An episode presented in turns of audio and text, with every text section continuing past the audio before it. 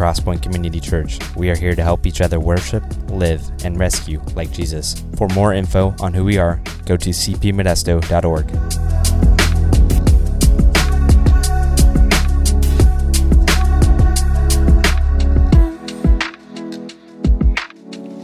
What a, what a cool morning.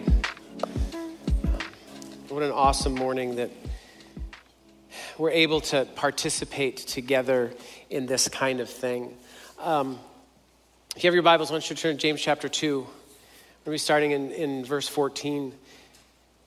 And this is that passage that, uh, that uh, James kind of gets attacked on for the perception of a works-based salvation, which isn't really at, at all what James is speaking of. And just to remind you that, remember that James grew up with Jesus, didn't become a follower of Jesus until after Jesus' resurrection, but that James relies heavily on Jesus' teachings for everything that he writes in this letter to the churches that are dispersed and being persecuted. And and so really, James is just swimming in the environment, in the water of the teachings of Jesus and what Jesus said. And so um, there's really not a, an issue, but we're going to kind of walk through this this morning. And, and I think that there's something really specific that God wants to communicate with us this morning. But first of all, as we get into this, um, salvation is the forgiveness of sin secured by Jesus' death and his resurrection. And that salvation is freely given and unearned by anyone who will call upon Jesus as Savior and King. Salvation is a gift that God gives to us, and even to the extent of our faith, my faith, your faith, is a gift from God, not based on whether or not you deserve it, but the fact that God is gracious. And so we don't do anything to earn our salvation or our faith. Sanctification, on the other hand, is really living out the process of becoming like Jesus over our lifetime. And so really there's there's this dilemma within Christianity that's not necessarily present in, in any other world religion, because of God's role in our lives and salvation. Because when it comes to other religions, there is something you have to do to earn. It is performance-based. It is transactional. In, in, in, in the kingdom of God, everything is based on Jesus. And so, and so there's, there's sometimes a difficulty or a dilemma when it comes to works and the the things we do, the activities that we do. Um, why would why would I work for something or work on the other end of something when, when I can get it for free, when it's just given to me? Um, what is the motivation there? And, and sometimes it's, in, it's it's just in good faith, in the sense that God did all this, and so we are we are producing fruit, doing things, activities and works as maybe uh, thankfulness to God. Maybe works like activities, things that we do because of our faith, are those activities that are made by super Christians or special Christians like Kingsley, who's going to the mission field. And that's not, you know, really expected of anyone else, but just someone in particular. Or maybe there's just really no value, and just kind of we all get to heaven, and, and it doesn't matter what you did or didn't do, because we just all get to heaven because because God God gave us that forgiveness, and if we accepted Christ as our Lord and Savior, and, and, and that's how it works. So what's the nature of faith and works and the balance in the life of a believer? And that's what James wants to talk through. And really, I think what James wants to talk through is this idea of our faith maturing. That which God gives us, our place in maturing that faith, and that we would have a complete and perfect and whole faith over our lifetime. In verse fourteen, James starts and he says this. He says, "What good is it, my brothers, if someone says he has faith but does not have works? Can that faith save him?" What he asks there is, he says, what good is it, or, or maybe what what is profitable, what is the benefit, or what gain is there that someone has faith and they they don't do anything with it? Is, is that beneficial to anyone? Can that faith save him? And and and so he, he asked the question that is a pretty legitimate question. Um, it's kind of like asking the question, um, if you were given a car and you never drove it or did anything with it, do you really own a car? And it's just kind of sitting there. What good, what good is it? What's the point? What's the point of having that car if it's just sitting there? And, and so to understand kind of what James is working toward, we kind of have to understand not only this passage, but also kind of where it's sandwiched. And so he goes on and he gives this scenario to kind of help illustrate. And he gives this, this example. So he says in verse fifteen, he says, Uh, if a brother or sister is poorly clothed and lacking in daily food, and one of you says to them, go in peace, be warm and filled, without giving them the things they needed for the body, what good is that? So also faith by itself, if it doesn't have works, is dead.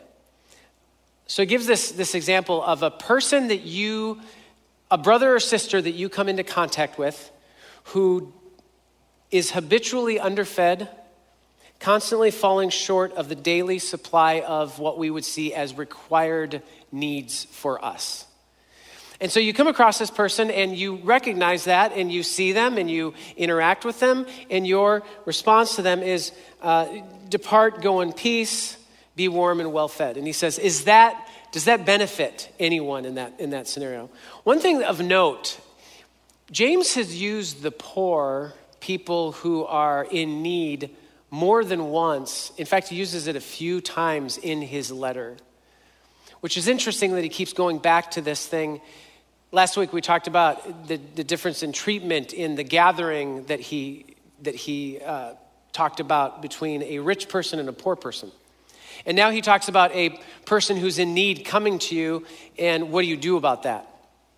I think it's interesting that he keeps using these kinds of examples, which might suggest that there was a first century church blind spot in how they saw one another on their on their on, on a visual level. Like, there's possible that there was a blind spot in the early church, that there was a preference toward people who look more like themselves, are more of the level that they are at, and maybe have more in common with than maybe somebody who's of a different socioeconomic level or a different place of need in life. And so James seems to be pointing this out and coming back to that, because it apparently maybe is a blind spot, and that there's maybe a pattern of un-Christ-like thinking that is typical in the early church, or maybe something that's growing in the early church. Because we know that there was a lot of generosity, but we know that even though we can do some things well, we also have blind spots and, and kind of fail in some areas. So I think one of the things we need to think about is, what are those blind spots in our church? What do we miss? What are the things that we don't see well because of our context and what we regularly are exposed to? But nonetheless, he he says that, so your actions, you run into this person and, and you interact for a minute, and then you say, um, you know, depart, go in peace, be warm and well fed, which was actually a pretty common statement between believers expressing both well wishes and confidence in God's presence and provision among their fellowship. But James asks the question, he says, okay, but in this scenario, You you have something that you could offer them to, to better their life in that moment. And what you do is you say something kind or nice and then go on their way. He says, what is the benefit? Really, what is the benefit to you and what is the benefit to them? How did that grow you or ex, ex, challenge you to grow? And how did it make a difference and cause the person to grow that you interacted with? Now, there's nothing wrong with that statement. It's nothing wrong with saying things to people that are maybe kind or nice or well-wishing, but it didn't profit anyone in that scenario. I mean, what if, what if it's after church today and and and and I run into you and and I say, hey, uh, you know what? My car won't start in the parking lot. I have some jumper cables. Could you pull your car over to my car and could you can can we jump my car? And what if your response to me was, you know what? I want you to have a really great day, and I hope your car gets started. Be on your way. Like, that's not awesome. Like, that is not, I, I, I don't really care at that point what you just said. I feel like you're a little bit of a jerk. and, and so really, in that scenario, what good did that do anyone? I mean, it kept you from being inconvenienced in that moment, and maybe there was an opportunity to grow for you in that. And it also didn't help me at all because my car's still not starting in the parking lot. And that's kind of what James is saying here. Is he's saying, what good is that? How did that profit you or them? And he says, in the same way... He says, in the same way, by itself, if it does not have works, faith is dead. And, and again, in his use of dead, it's not non-existent necessarily, because remember, James is writing to believers.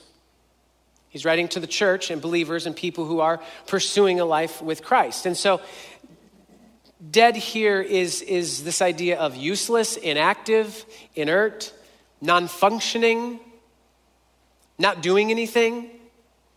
He says in the same way, it's it's it's it's functionless. It's not being used. And so really the failure to act in the presence of obvious needs not only ignores the one in need, but also raises questions about the spiritual state of the one who fails to act. It kind of brings up a question of, okay, well, where's what's the state of my heart in my unwillingness to, to, to help? Now, there can be lots of reasons. Sometimes I literally can't because of something that's going on. This isn't a shame thing, but this is a thoughtful thing of, is my faith being beneficial to anyone around me? Because it's interesting, the world around us is totally comfortable with you and I having a strong faith in Jesus Christ and all that he said, as long as we keep it to ourselves, right? That's what the world says. As long as you keep that to yourself, you are we are good with you believing whatever you want. But once that faith comes out and starts to be evidenced to other people, and we start talking about the faith, and we start talking about Jesus and what he wants and what he does and how he cares for you and how he loves you, then the world starts to get uncomfortable and upset and even angry. And so James is saying, don't have the faith that the world wants you to have. That's just hidden inside and no one sees it. Don't let it be unuseful or inactive, because the, what, what the faith that the world wants us to have is completely worthless, because it doesn't do any good to anyone else. And, and so really he goes on and, and now he gets to this place where there's almost an objection to his his argument of talking about faith and the usefulness of faith and faith being dead or faith without works. And so there's this objection. And it's interesting because in the next couple of verses, the problem that we have is that James wrote a letter to a group of people and we're not sure what he's exactly answering. We don't know what the question was. We don't know what the other side was. And so he he does this thing, which we do all the time. You know how you go through scenarios and objections when you're going into a conversation. You say, okay, this person's probably gonna say this, and then and then they'll say this, and then they'll qualify it with this, and then they'll try to like do kind of a mic drop thing, and they'll say this. And and this is how, this that's what's gonna happen, so I need to be prepared for that. It's kind of like James is, is doing that here. And, and the problem with, with the next part of, of this, which is in verse eighteen, it says, but someone will say, so he's giving some example of an argument, an objection to what he's saying. Someone will say, you have faith and I have works. Show me your faith apart from your works and I will show you my faith by my works. You believe that God is one, you do well. Even the demons believe and shudder. Now those two verses, we're not sure exactly what the objection the length of the objection is, because there's no punctuation in the Greek text.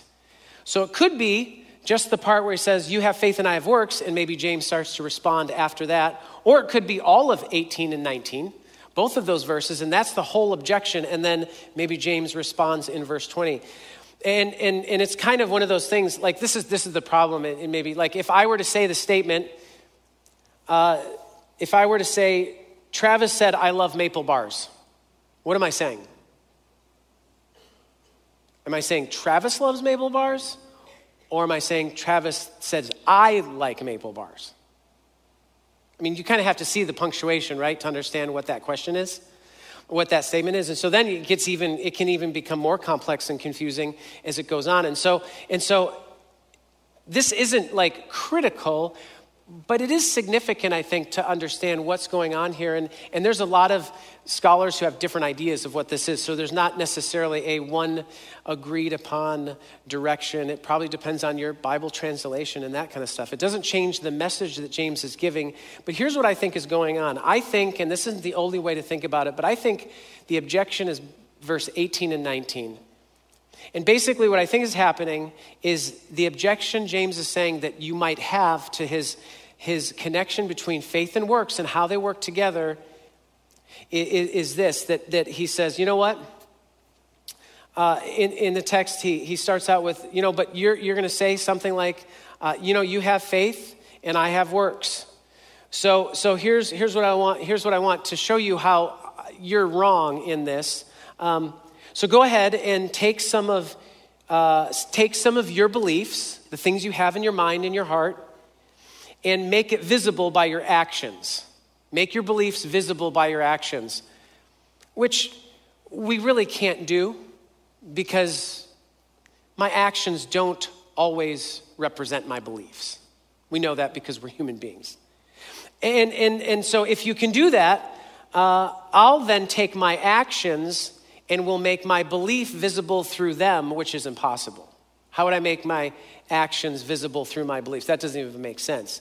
So, so, and, and I know, you know, you'll claim that, you know, because you believe in one God, that that demonstrates, you know, you'll, you'll show that you believe in one God by your good conduct, but, but, you know, that's what even the demons think. So, so there's, we're kind of at an impasse. How can we even know that each other has any kind of faith? And I think basically the, the argument is this. It's, it's saying, look, you've got people who love Jesus and follow Jesus, but they continuously fall into sin and repent and ask forgiveness and live a little and then fall into sin. And they just, it's such a struggle for them to follow Jesus. And, and we can't be the final judge of whether or not they actually know Jesus. God is, God knows. It says, you know, you can't determine if that's a person, that person is, you know, you, their belief, they may have great faith in Jesus, but their actions, they just keep struggling and falling in their actions. The other thing is, is that just because of what we do, that doesn't actually tell, a, tell anyone that we have faith. I mean, Mormons and Jehovah's Witnesses are frankly much more obedient in general than evangelical Christians, but that doesn't mean they have faith in Christ. That doesn't mean they have a genuine faith. And so and, and, and so, so we have this issue. So basically what he's saying is good actions don't necessarily reveal correct beliefs. So what of your works? They don't reveal that, that you have right beliefs. And, and, and, so, and so James wants to respond to that. And I think one of the things we have to keep in mind is that, is that James being very practical is talking more about the horizontal relationship and how we see faith work out, because we can only see what's on the outside. We can't see what's on the inside. When, when Paul talks a lot about faith, it, he often talks about the vertical piece of faith that, that God sees inside. And so they're kind of opposite sides of the same coin of God seeing internally, and really we can only see on the outside of one another. And so James in verse twenty, I think he responds by saying this. He says, do you want to be shown, you foolish person, that faith apart from works is useless? He says, do, you, do I need to show you then, in, in, in kind of this foolish talk that you're making, that faith apart from works is useless?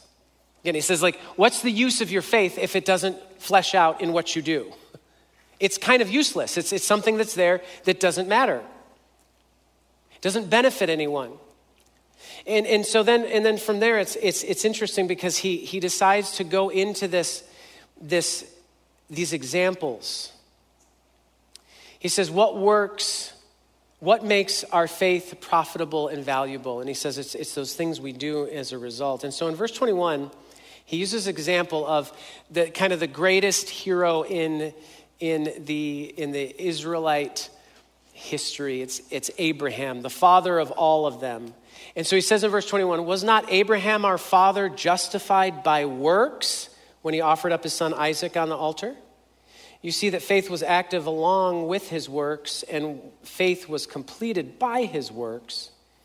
And then the scripture says, uh, was fulfilled that says, Abraham believed God and it was counted to him as righteousness, and he was called friend of God. You see that a person is justified by works and not faith alone. Which this feels like it kind of comes into conflict where Paul says that we are justified by grace through faith alone. And James kind of throws this idea of, of works into that. And, and so one of the things that, again, we have to understand the differences between those two biblical authors is how they are using the idea of justification. And and because because Paul actually in Galatians and Romans references Abraham and how he was justified by faith, not by works. In fact, Paul makes it a point to say it has nothing to do with works. In Romans four, uh, chapter verse one, it says, "What then shall we say was gained by Abraham, our forefather, according to the flesh? For if Abraham was justified by works, he has something to boast about, but not before God." For what does the scripture say? Abraham believed God and it was counted to him as righteousness. He believed God. So, so Paul's arguing that, no, no, God didn't give Abraham righteousness because of his works. It was his unmerited favor that he gave this to him. And, and so really what, what Paul is referencing there is Genesis fifteen, where God tells Abraham that he's going to make him into a, a mighty nation. And it says that upon hearing what God said, the promise God made to Abraham, Abraham believed God, had faith in God, believed God, and it was credited to him as righteousness. That's what Paul's talking about.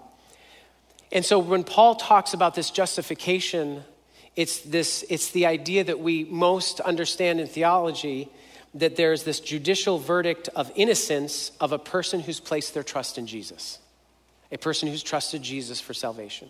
That's what Paul's talking about. But James here is actually referencing Genesis twenty-two, where, where God tells Abraham to go and offer his son as a sacrifice. And so Abraham takes Isaac up. And then in twenty-two eleven, it says, but the angel of the Lord called to him from heaven and said, Abraham, Abraham. And he said, here I am. And then God said, do not lay your hand on the boy or do anything to him, for now I know that you fear God, seeing that you have not withheld your son, your only son, from me. So basically what God's saying there to Abraham is that your obedience has shown that you trust me. Your obedience has revealed your faith.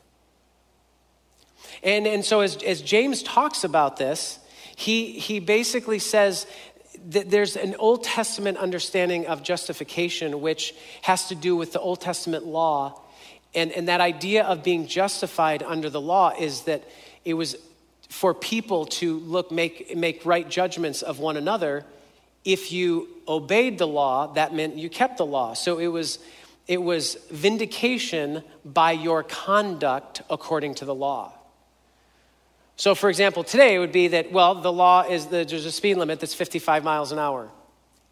I believe in that speed limit, but the only way I can be vindicated is that I actually drive the speed limit. Because if I drive, then I drive seventy-five and get pulled over, and I tell the officer, yeah, but I believe in the fifty-five mile speed limit. That's probably not a great argument to get out of the ticket, because I'm only going to be vindicated if I was actually going that speed. And, and so that's more what James is talking about. And what's interesting of this passage is that right before that, in chapter two, before the, we get into this idea of faith, he says in verse twelve, so speak and so act, as we talked about last week, as those who are to be judged under the law of liberty. For judgment is without mercy to one who has shown no mercy. Mercy triumphs over judgment. And then later, right after this passage in three one, James makes a statement, not many of you should become teachers, my brothers, for you know that, that we who teach will be judged with greater strictness. James seems to be talking a lot about judgment in the in the framework of the final, the great white throne of Christ, which is where we as believers are there and we make an account of what we did and what we didn't do, and we receive judgment there. It's not a judgment that condemns us to eternal separation from God, but it is a judgment that judges what we did, every single thing that we did. And it seems that that's more what James is seeing here and thinking about as he writes to the believers in the in who are scattered throughout the churches. And so justified in Paul's writing seems to refer to how a person gets into relationship with God, while James describes what that relationship must look like as it matures and ultimately, hopefully, receives a well done, my good and faithful servant at the judgment seat of Christ.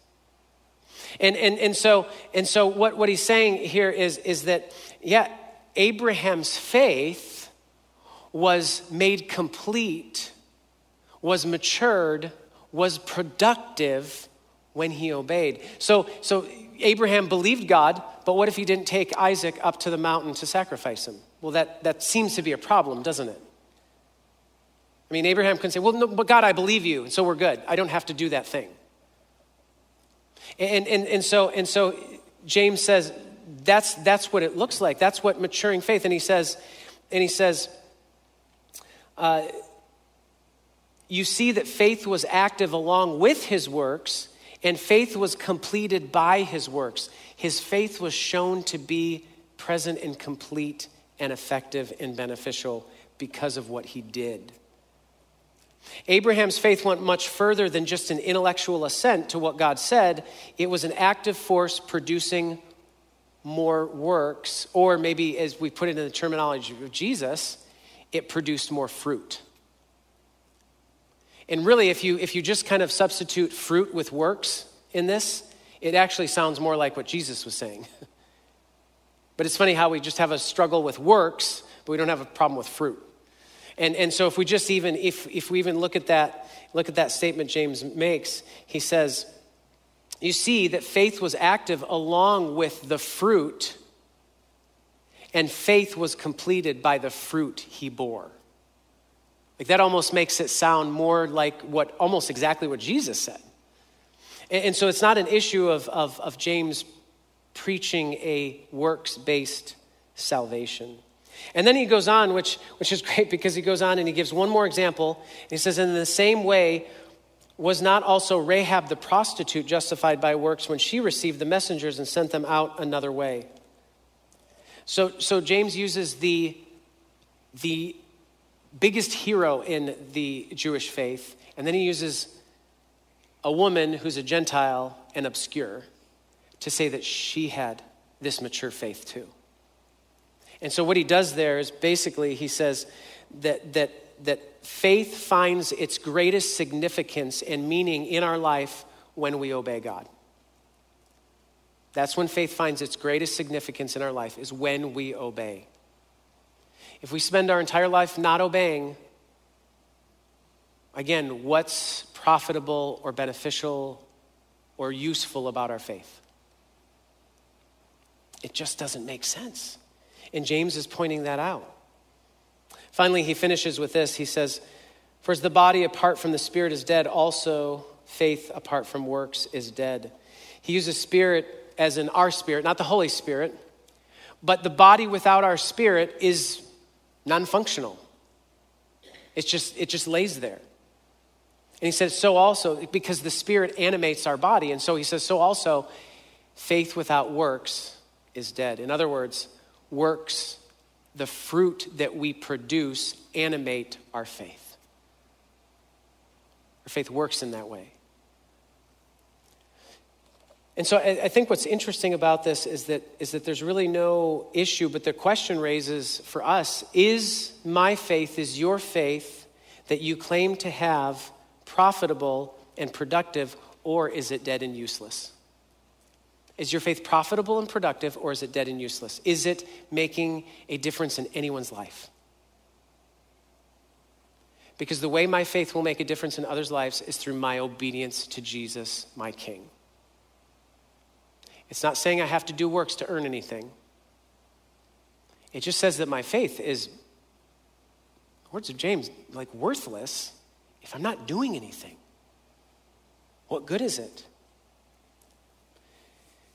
One of the things that has hit me this week, we, if you don't know, we, we live in a very difficult time. And there's lots of people who are very troubled and hurting. There's a lot of anxiety. There's a lot of fear. There's a lot of stuff going on in the world around us. Um, just last night, heard from a few friends this morning that there is a police officer here in Modesto that was that was shot, kind of an ambush. And um, he's in critical condition in the hospital right now. So there's a whole group of people who are concerned and praying, and, and families. This week I've had more than one conversation with people who are struggling with their convictions and what to do about different employers requiring different things of them. If you've read anything about the news, um, if you work in the medical field, or I think teachers as well, that employers are requiring that they get vaccinated. And it doesn't matter what your position on getting a vaccination or not getting one is. That doesn't matter about this. What matters is how we care for and have compassion and support those around us who are hurting. Because kind of the line that's been drawn in those people's lives is get the vaccination or get fired. Um, and some, not all believers, but some believers within the range of how the Holy Spirit works in and through us and on us, there's some believers who have very strong convictions about not taking the vaccine. And I guess this isn't about our position. This is about loving and caring for those who are hurting and struggling. And so there are those who are deeply struggling right now because they have a conviction that they should not get the vaccine. So it's hard. The other thing that we've heard about that we may not have put together, you may not realize, but as the U S exits Afghanistan, the moment that they walk away from one plot of land, the Taliban comes racing in. And there are there's incredible things going on in Afghanistan right now. Um, if you remember, uh, a couple months ago, Steve Trevino was here, and he was up sta- on stage with me, and he was sharing about the Iranian church. And Afghanistan is the second fastest growing church on the globe. Not the biggest, but the fastest, second fastest growing. And I don't know if you'll remember this or not, but one of the things Steve mentioned about the church in Afghanistan is that one of the primary leaders of the church in Afghanistan is a teenage girl. Here's what a number of leaders within the underground church in Afghanistan got the other day. They got letters from Taliban authorities saying, we know where you are and we know what you're doing. And so these men and women and children in the church in Afghanistan have to make a decision. And their response to those letters were, we're not going anywhere. And what the church in Afghanistan is currently doing, it is receiving all of these people, Afghan people who are running away from the Taliban, and they are receiving those people, helping them, caring for them, and sharing Jesus with them. At likely the cost of their own lives.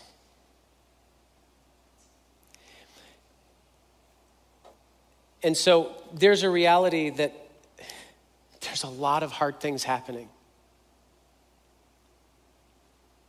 And I think that helps put things into perspective about our faith and our fruit. What we say we believe about God and what we do with that. How we trust him, how we support one another, how we care for one another. Here's, here's what I think is important for us to remember. In Matthew ten twenty-eight, Jesus says this. He says, "And do not fear those who kill the body but cannot kill the soul. Rather fear him who can destroy both soul and body in hell. Are not two sparrows sold for a penny, and not one of them will fall to the ground apart from your Father? But even the hairs on your head are all numbered. Fear not, therefore, you are of more value than many sparrows." The thing that we need to keep remembering, because here's the thing, it is not going to become easier to live out your faith in Jesus Christ moving forward. It's not. But what we need to remember is that Jesus says, don't fear those things. Don't fear what you think might happen because this has been forced on you. Don't fear what you think might happen if you stand your ground in Afghanistan and continue to speak the name of Jesus in the, in the face of a brutal and horrifying regime. He says, because Jesus knows you and cares for you. And I don't know what sacrifice God will ask of us as individuals in the areas that we're in. But one thing I do know is God has given us salvation. He's given us our faith. And his desire is for us to mature in that faith and become more like Jesus. So I want to close in prayer right now. But here's what I want to do. I want to ask first, maybe some of you are in the medical field or in education, and you are struggling this morning with your convictions and with what you what, what's being forced on you.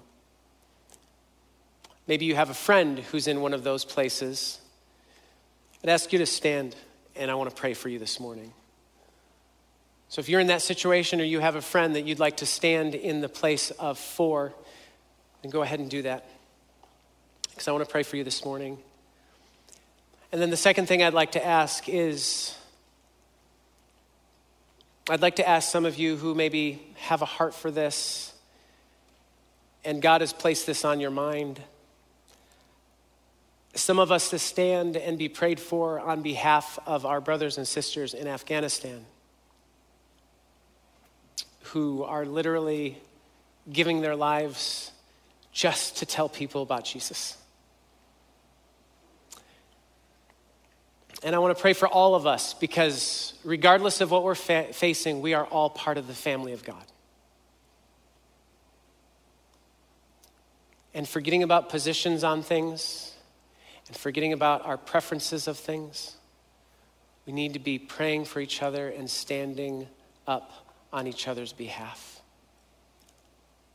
And that'll come about in different ways. And maybe the best I can do today is stand in the gap for a teenage girl in Afghanistan who's willing to give her life for the gospel.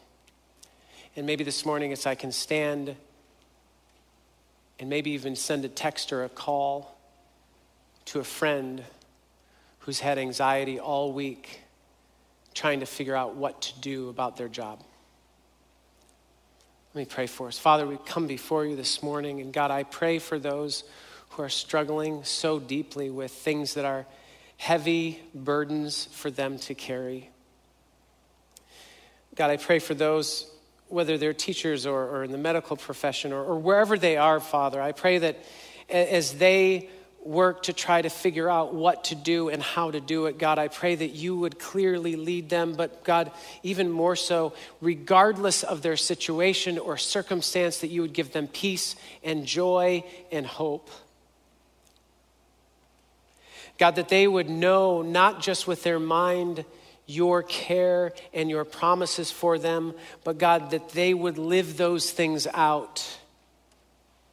That those who are around them would see the fruit in their lives. and they would be drawn to their Father in heaven. Father, I pray for those in Afghanistan in particular right now.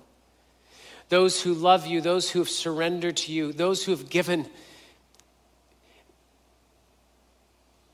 As I think, so much more I've ever even thought about giving to follow you. I pray that you will protect them and provide for them and give them power. And Father, we know that sometimes you ask us for more than we want to give. So God, for those that you ask for the very sacrifice of their lives, for the sake of the gospel, Father, I pray that they would stand strong and endure to the very end. That their sacrifice in the likeness of Jesus Christ would move their enemies into repentance and salvation. So, Father, I pray that we would be a people who have deep and strong faith that is seen by everyone in how we live, the fruit that our lives bear, and the works that we do. So, Father, I thank you for this morning, and we ask these things in Jesus' name. Amen.